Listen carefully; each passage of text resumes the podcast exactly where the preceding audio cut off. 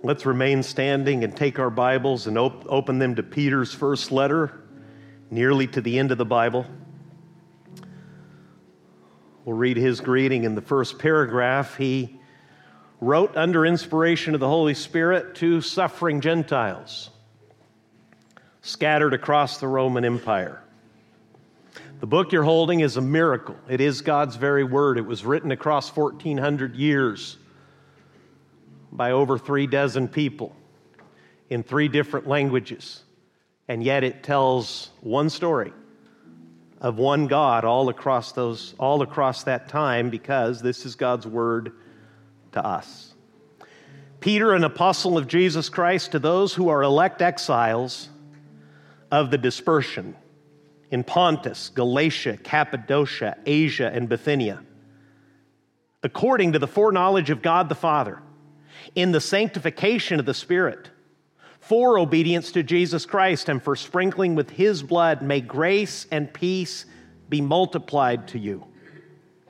Blessed be the God and Father of our Lord Jesus Christ According to his great mercy, he has caused us to be born again to a living hope through the resurrection of Jesus Christ from the dead, to an inheritance that is imperishable, undefiled, and unfading, kept in heaven for you, who by God's power are being guarded through faith for a salvation ready to be revealed in the last time. In this you rejoice, though now for a little while, if necessary, you have been grieved by various trials, so that the tested genuineness of your faith, more precious than gold that perishes, though it is tested by fire, may be found to result in praise and glory and honor at the revelation of Jesus Christ. Though you have not seen him, you love him. Though you do not now see him, you believe in him and rejoice with joy that is inexpressible and filled with glory, obtaining the outcome of your faith, the salvation of your souls. Concerning this salvation, the prophets who prophesied about the grace that was to be yours searched and inquired carefully, inquiring what person or time the Spirit of Christ in them was indicating when he predicted the sufferings of Christ and the subsequent glories.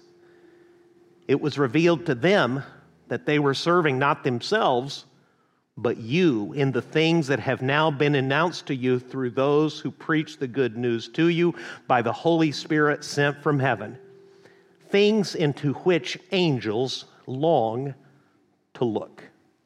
And Father, now we have the privilege of looking carefully into things that your word marvelously and mysteriously tells us holy angels want to know more. They want to look into the things that occupy our hearts and minds now. And there's so much here. It's so rich, it's so comforting because it's you, it's your word, it's your gift, it's your salvation. So give me grace to explain it well and clearly.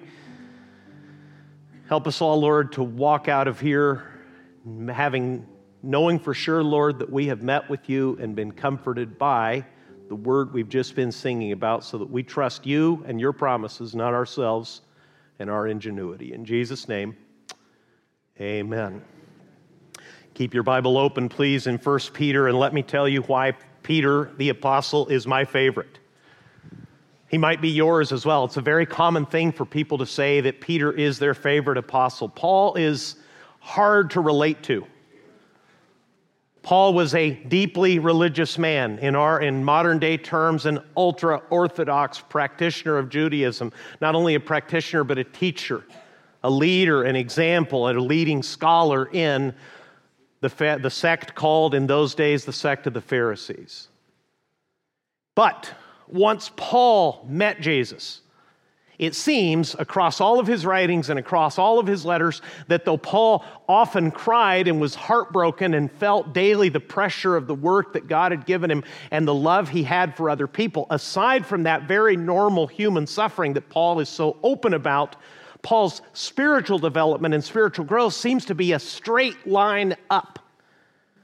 In fact, he tells us famously in a passage that a lot of Christians know and love that Paul chooses to forget the things that are behind him, and he continually strains forward to Jesus.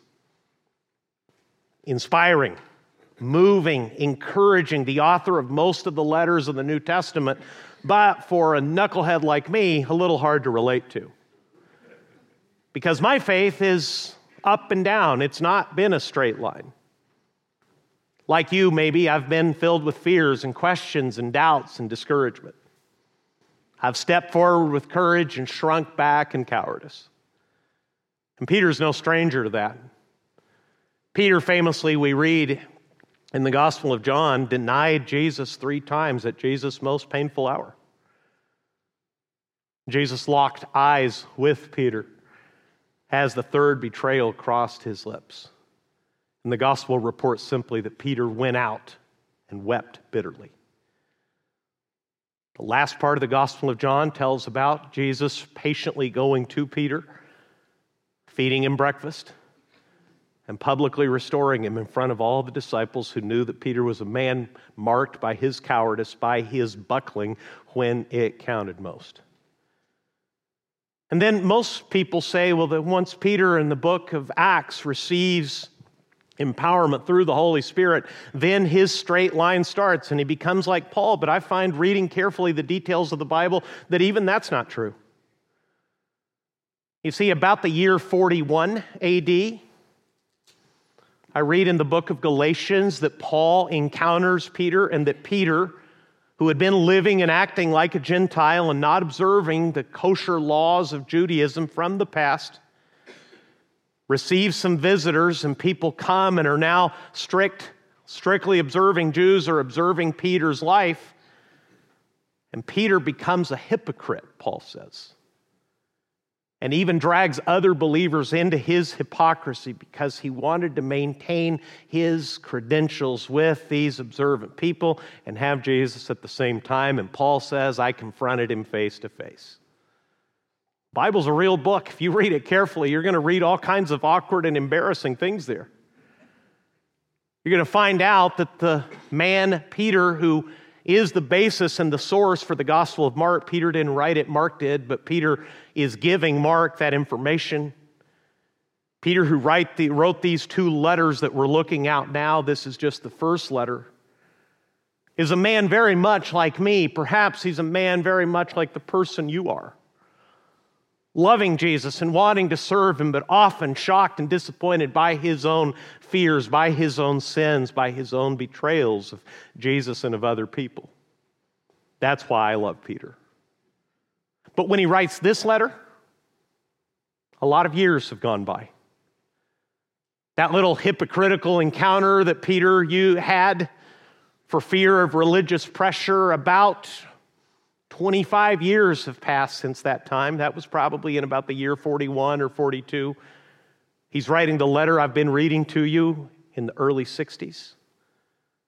He's matured, he's grown.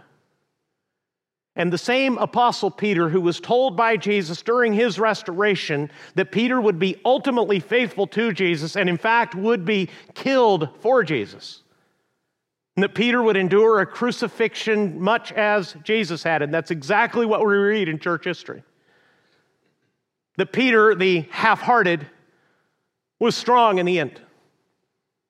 And Peter, the weak coward who denies Jesus with oaths, and runs out into the night crying like a broken man. The man who, even some 10 or 11 years later, can't stand up to religious pressure and becomes a religious hypocrite so that Paul has to confront him publicly. In the end, Peter was strong. In the end, we learn that Jesus told the truth about Peter and that when Peter was now an old man, he actually died for Jesus, asking, according to church history, this is not in the Bible, but it's part of church history, asking only that he be crucified upside down telling his killers he did not deserve to die in the same manner that Jesus did. That's Peter. Now, why does this matter? Because now Peter, from the maturity of full spiritual strength, is giving you, through his letter to these suffering, scattered Gentile Christians. Imagine the irony of that. Once Peter pretended to return to Judaism because he wanted to curry favor with his fellow Jews. Now he's writing a letter to comfort persecuted Gentiles scattered across the Roman Empire. Jesus can do a lot with a man, Jesus can do a lot with a woman if we will let him. If you will take him at his word and obey him as much as you know, he'll change you. He'll make you like him. Because Jesus said, when a disciple is fully trained, he will be like his teacher. And we're Christians, we're disciples. We're not demographic Christians. In other words, we're not just demograph people who would check a box demographically and say, I'm not a Muslim, I'm not Hindu, I'm not an atheist, I'm a Christian in the very broad and generic Western side of the world sense. No, what we're trying to do here at Crosspoint is be disciples of Jesus who make disciples of Jesus. And if you'll obey him as much as you know right now, if you'll do the simple things of praying and loving and giving and serving and forgiving, all the things that you already know you need to do, Jesus will do for you what he has done for so many and what he did for Peter. Most of us are educated beyond our obedience. I certainly am. I was in Bible college for four years, in seminary for another four years, part of a formal mentorship program for two years, in another program for three years of study and for two years of writing. That's a long time. I am educated well past my obedience to Jesus. But my invitation to you is to sit beside me and to listen to this now old man tell you what he knows about Jesus and especially what he has learned about suffering. If you'll listen carefully to what Peter says before he addresses his audience about the sufferings and the trials that they're undergoing, you'll be better prepared for your own you'll discover what countless Christians have discovered across human history that when you go through suffering, you do not go alone. That the Lord who loves you and came to die for you will walk beside you and sit with you in your grief and pull you out on the other side because the God who loves you has great mercy for you. Look with me again in 1 Peter chapter 1 before Peter speaks of all this suffering, he says in verse 3 Blessed be the God and Father of our Lord Jesus Christ. Well, that's a pretty surprising thing to say to suffering people, especially with all the suffering that Peter himself has done.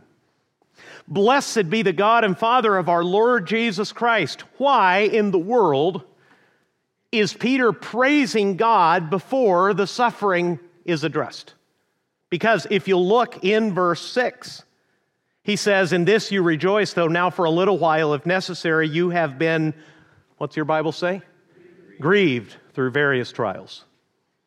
Right now, it's a time of grief. Right now, it's a time of testing. Right now is a time of suffering. But Peter begins his letter with a blessing to God, a praise to God. Blessed be the God and Father of our Lord Jesus Christ. Why can praise rise even when we're suffering? According to his great mercy, he has caused us to be born again to a living hope through the resurrection of Jesus Christ from the dead. Ladies and gentlemen, it's all about the resurrection. The resurrection speaks against cancer, it speaks against sin, it speaks against human failure and frailty. It speaks against the self centeredness that first drew us off into our own path and away from God. The resurrection of Jesus speaks against the current chaos and depravity we see on the evening news every night.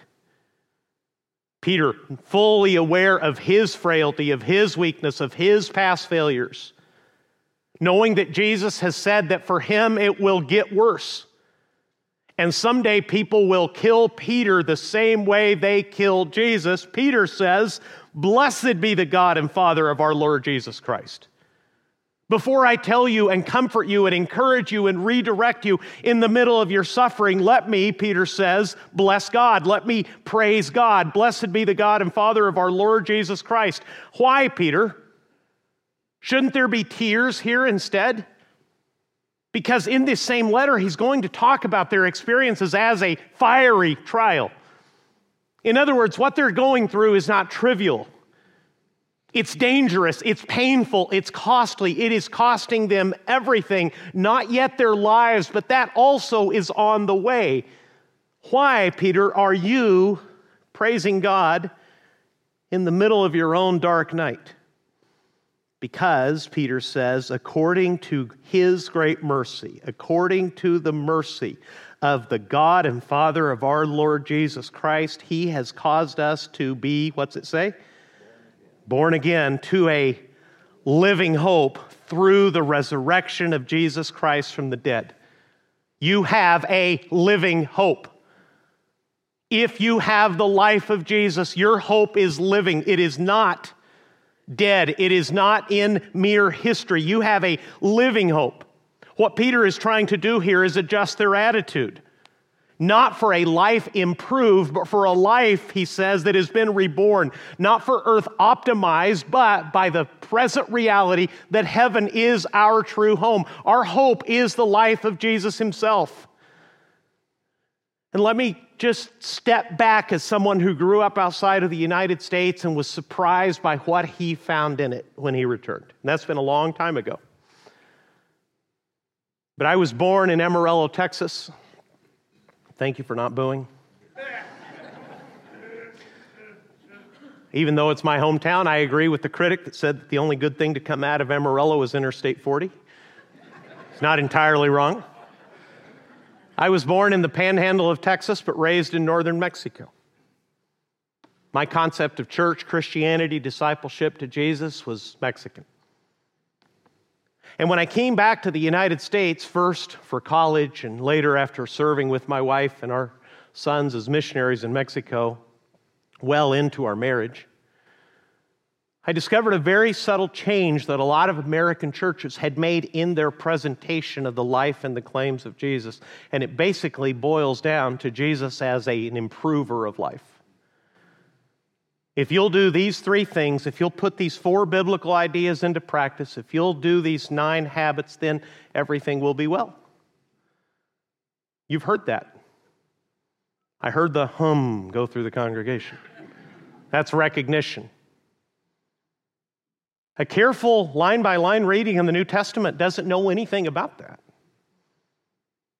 Jesus weeps, his disciples weep. His disciples all suffer, and all but one are killed violently. The only survivor who didn't kill, who didn't die violently, was apparently spared from murder by a miracle and died of an old age, being persecuted and exiled for his faith. There's this subtle idea that if you have God on your side, life here will be optimized. And I'm here to tell you from a global perspective, for the vast majority of Christians in almost all of human history, it just isn't true. Just south of our border, for many Mexicans, when a clear, bold, life and faith for Jesus is announced, for many people, that's when their lives get really, really difficult. Like a young man in our church who was baptized and went home to find his house locked by his parents with his belongings on the street. That's what it cost him. The entire reorientation of the New Testament is not that life will be easy, but that you will have the life of Jesus himself from the moment you trust Him all the way to glory. And that, of course, we want to improve our lives here. Of course, we want to use beauty and art and ingenuity and creativity. We want to use all the gifts and all the purpose that we can to serve others to the glory of God and make their lives and our lives better and beautiful if we possibly can. But if in that commendable Christian effort to render to God and to render to people what creativity and blessing you have in your hands, you ever get confused and think that your best life is found right here, right now, you'll be very far from the will of God and you'll be disappointed by what actually happens. Listen to what Paul says. Peter and Paul agree. Read this with me. Colossians chapter 3 verse 5 says, "When Christ who is your life, appears, then you also will appear with him in glory. Jesus is your life. It's not just that he gives life, he is life. Elisabeth Elliot, great woman, now with the Lord. Her husband, Jim Elliot, went to the Lord early because the Elliots, along with other young missionary couples, went to South America to try to evangelize a tribe that everyone would, told them was dangerous and would likely kill them, and that's exactly what happened. They killed Jim Elliot, leaving him and several other young Christian women as widows. And from that suffering, and her remarriage and losing a second husband, comes some of the most beautiful and helpful writing in modern times regarding the place of Christian suffering in life. She speaks, in other words, not from where I do, mostly exempt from suffering in a life that pretty so far has been actually pretty amazing and exempt almost from any kind of pain. Elisabeth Elliot writes this The secret is Christ in me, not me in a different set of circumstances. Oh. Christ in me. That's real right now. Paul wrote, When Christ, who is your life, not he will be, not he was, Christ is your life. He is your life right now. And when he appears, then you also will appear with him where? In glory. And we spend so much frustrated and disappointed time trying to make this glory. And it won't be because it's been wrecked by sin and only the redemption of Jesus can reverse it. Go back to 1 Peter chapter 1 verse 3. Blessed be the God and Father of our Lord Jesus Christ according to his great mercy he has caused us to be born again. We have a whole new life. It's not remade, it's not remodeled, it's entirely new. We have a new life. We have been born again to a living hope through the resurrection of Jesus Christ from the dead. Then he says, to an inheritance. Now that makes sense if I think about it. If I've been born into the family of God, am I rich or poor? Rich. Rich right now? Rich in the world in the in the goods of this earth? Not necessarily. Some Christians, a very few Christians, are wealthy in this earth and wealthy already in glory. The vast majority of people, all through human history, have been poor people. Most of the people who received this letter were illiterate people. Remember, this is the writing of a commercial fisherman to a group of people who, for the most part, had to have the letter read to them because they couldn't read themselves. That's the original audience. But Paul said, Peter rather says to them, You have been born again to a living hope through the resurrection of Jesus Christ from the dead to an inheritance you already have an inheritance because you have been born into the family of God. And look what kind of inheritance it is to an inheritance that is imperishable, undefiled, and unfading, kept in where? Heaven, Heaven for you. This is why the health and wealth gospel is such a farce. It almost only always works for the guy who's teaching it. Don't go into the meeting, you'll hear a bunch of nonsense, but check the parking lot. The guy who arrives by limo is the guy doing the teaching. The beat up cars are the people who are there to listen to him and to give an offering in the faint hope that he's telling them the truth that if they'll plant some seed money into his ministry, God will return it a hundredfold. Doesn't work. It's not promised, it's not biblical. You have been promised by Jesus that if you follow him and give generously to him, your heavenly Father will make sure that you have what you need. Seek first the kingdom of God, and all these things will be added to you. All these things that you worry about your clothing, your food, your daily provision your heavenly Father says, You cannot outgive me. Give as I have given to you. Echo my generosity in your daily life, and I'll make sure that you're okay. But okay provided for, not wealthy, not necessarily healthy, not necessarily absent from pain. The life of the apostles and the entire history of the Christian church says that your real inheritance is something better and something greater than anything you could be given on earth.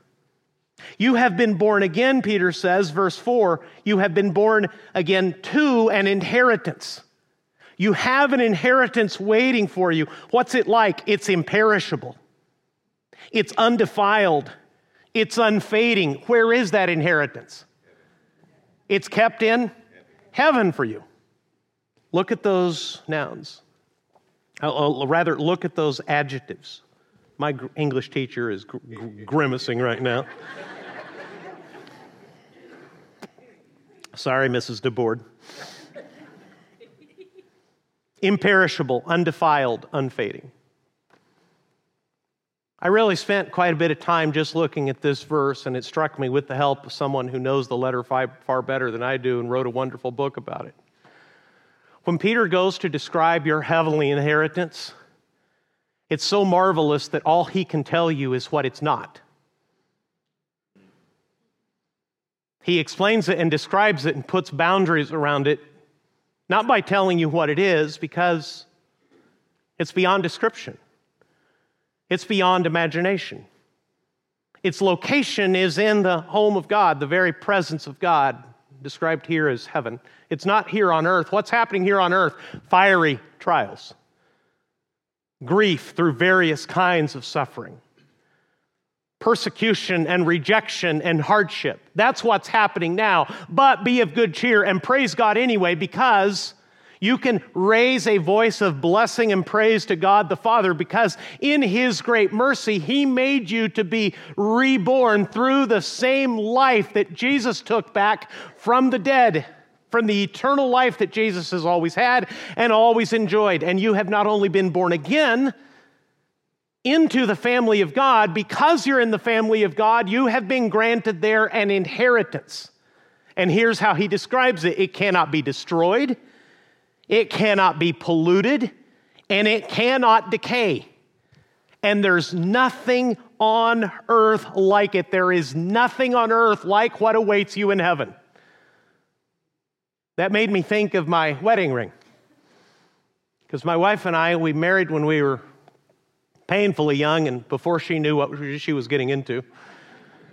Had she known, poor thing, she had so many other better offers, but God answers prayer, and here I am. Nearly 30 years ago, she gave me the gold ring I'm wearing on my left hand. If you know me, you know I'm absent minded and I lose things, but for, for love alone, I've managed to keep track of the original ring. I still wear it. It's just God's grace. Don't applaud. I'll lose it this afternoon and be humiliated.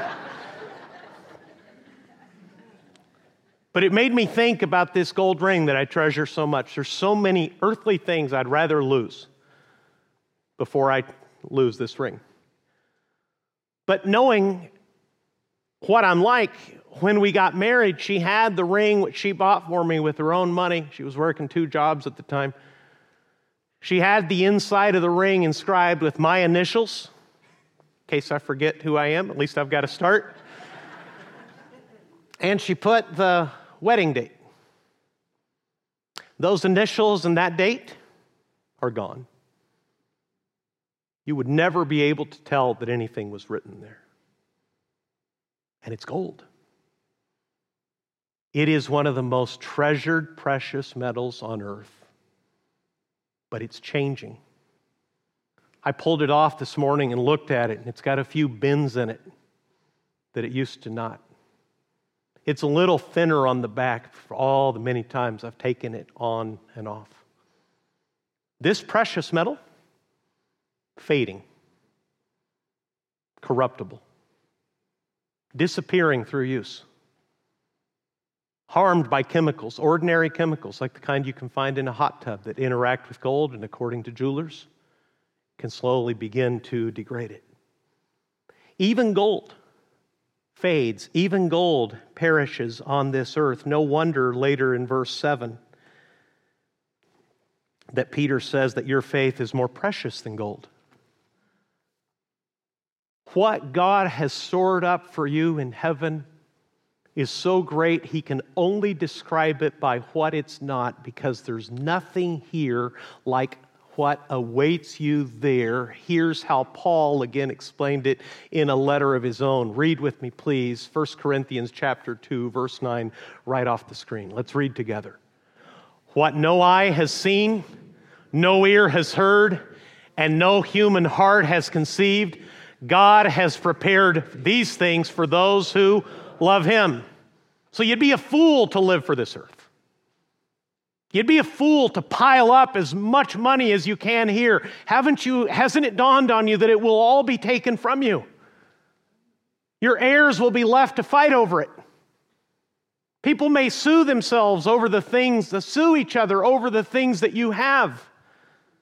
Your health here in Orange County we put such a premium on health, and we have done such an amazing job through technology, chemicals, medication, nutrition, and surgery to make people not look their age.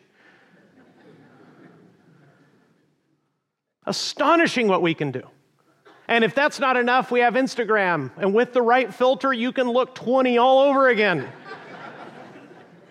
and it is a fading lie to get as much as you can here and live for your highest and best purpose right here, right now, when your real treasure, your real joy, your best life awaits you in glory. Here's how C.S. Lewis explained it in a sermon called The Weight of Glory. Our Lord finds our desires not too strong, but too weak. We are half hearted creatures fooling about with drink and sex and ambition when infinite joy is offered to us.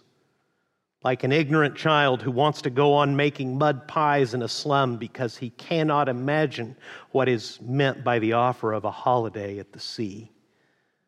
We are far too easily pleased. Peter is praising God to suffering people because he's trying to get their vision higher, and he's not done. He says in verse 5 You are those who are by God's power are being guarded through faith for a salvation ready to be revealed in the last time. 1 Peter chapter 1 verses 3, 4 and 5 are an exclamation of praise. They are in the old words of the Christian church a doxology. They are a word of glory and praise to God. Listen to it again. Blessed be the God and Father of our Lord Jesus Christ. According to his great mercy, he has caused us to be born again to a living hope through the resurrection of Jesus Christ from the dead Two, an inheritance that is imperishable, undefiled, and unfading, kept in heaven for you, who by God's power are being guarded through faith for a salvation ready to be revealed in the last time. Why else praise God? Because number three, we are protected by God's power until He reveals the fullness of our salvation. Three verses, but so much in them.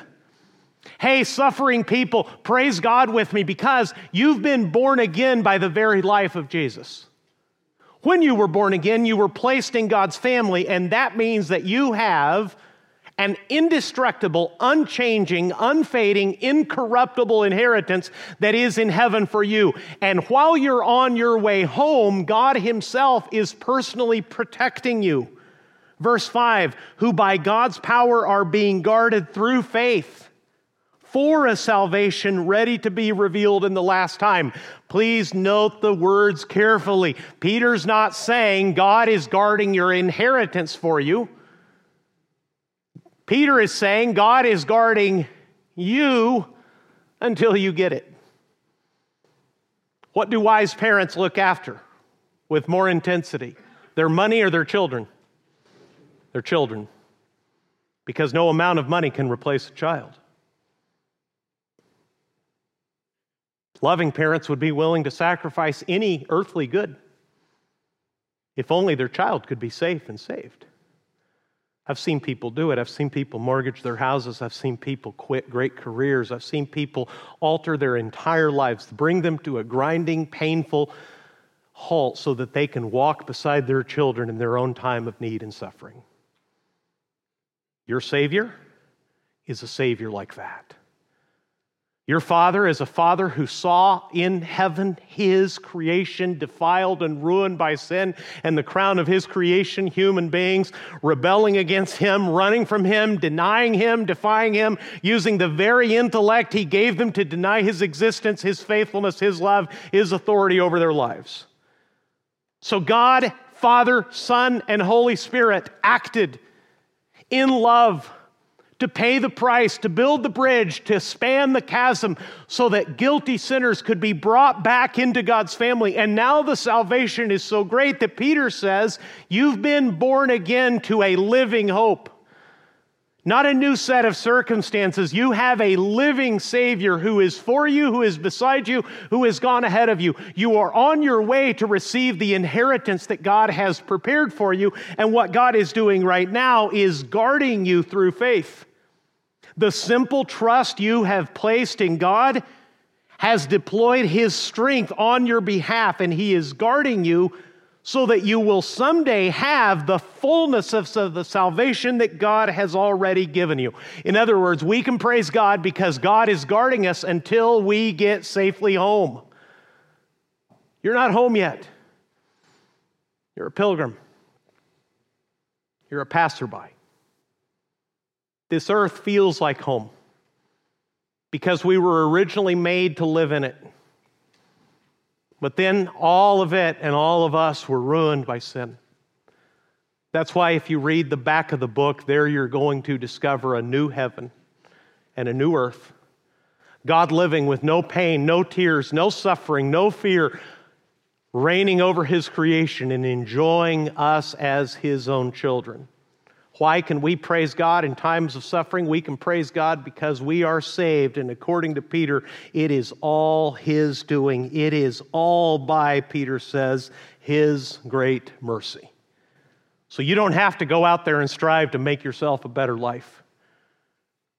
You should work as hard as you can, serve as much as you dare, give as generously as Jesus gives you the faith to do. You should live your life here on earth for eternal purposes. But when it gets hard and suffering crashes into you, do not take for a moment that as evidence of God abandoning you or God's promises not coming true. No, He has better things for you.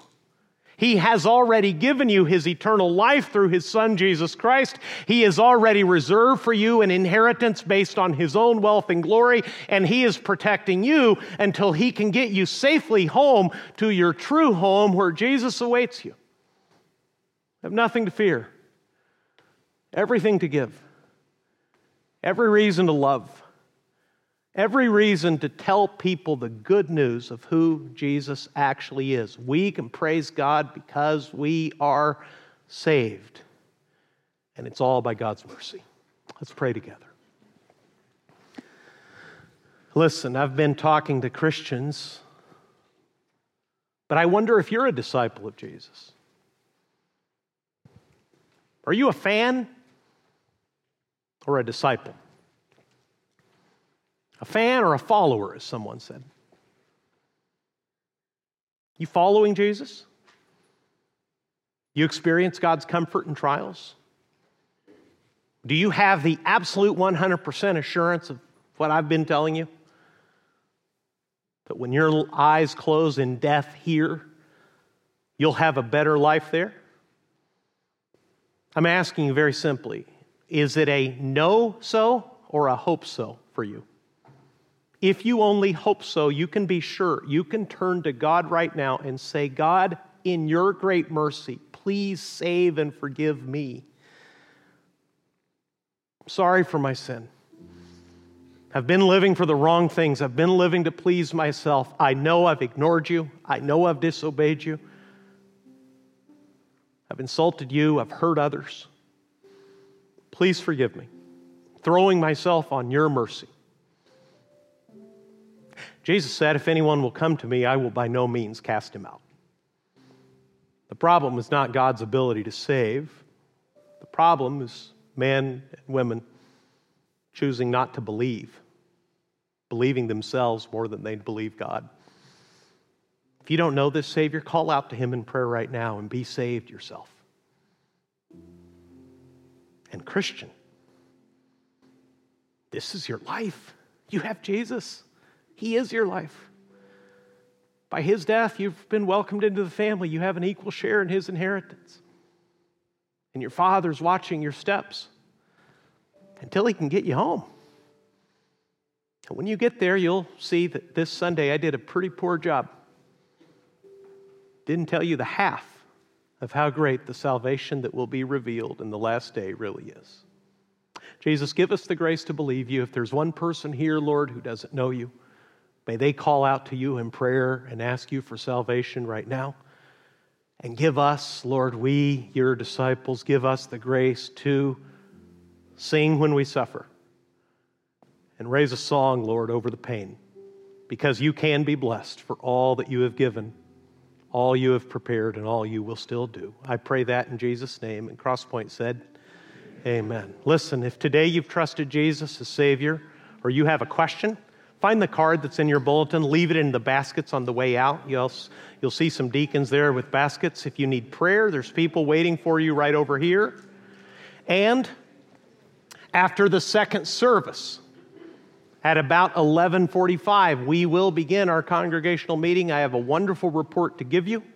We'll look in the year ahead I know you'll have to make an effort to return, but I hope many of you will so that we can review and look ahead and praise God for what He's done at our church. God bless you.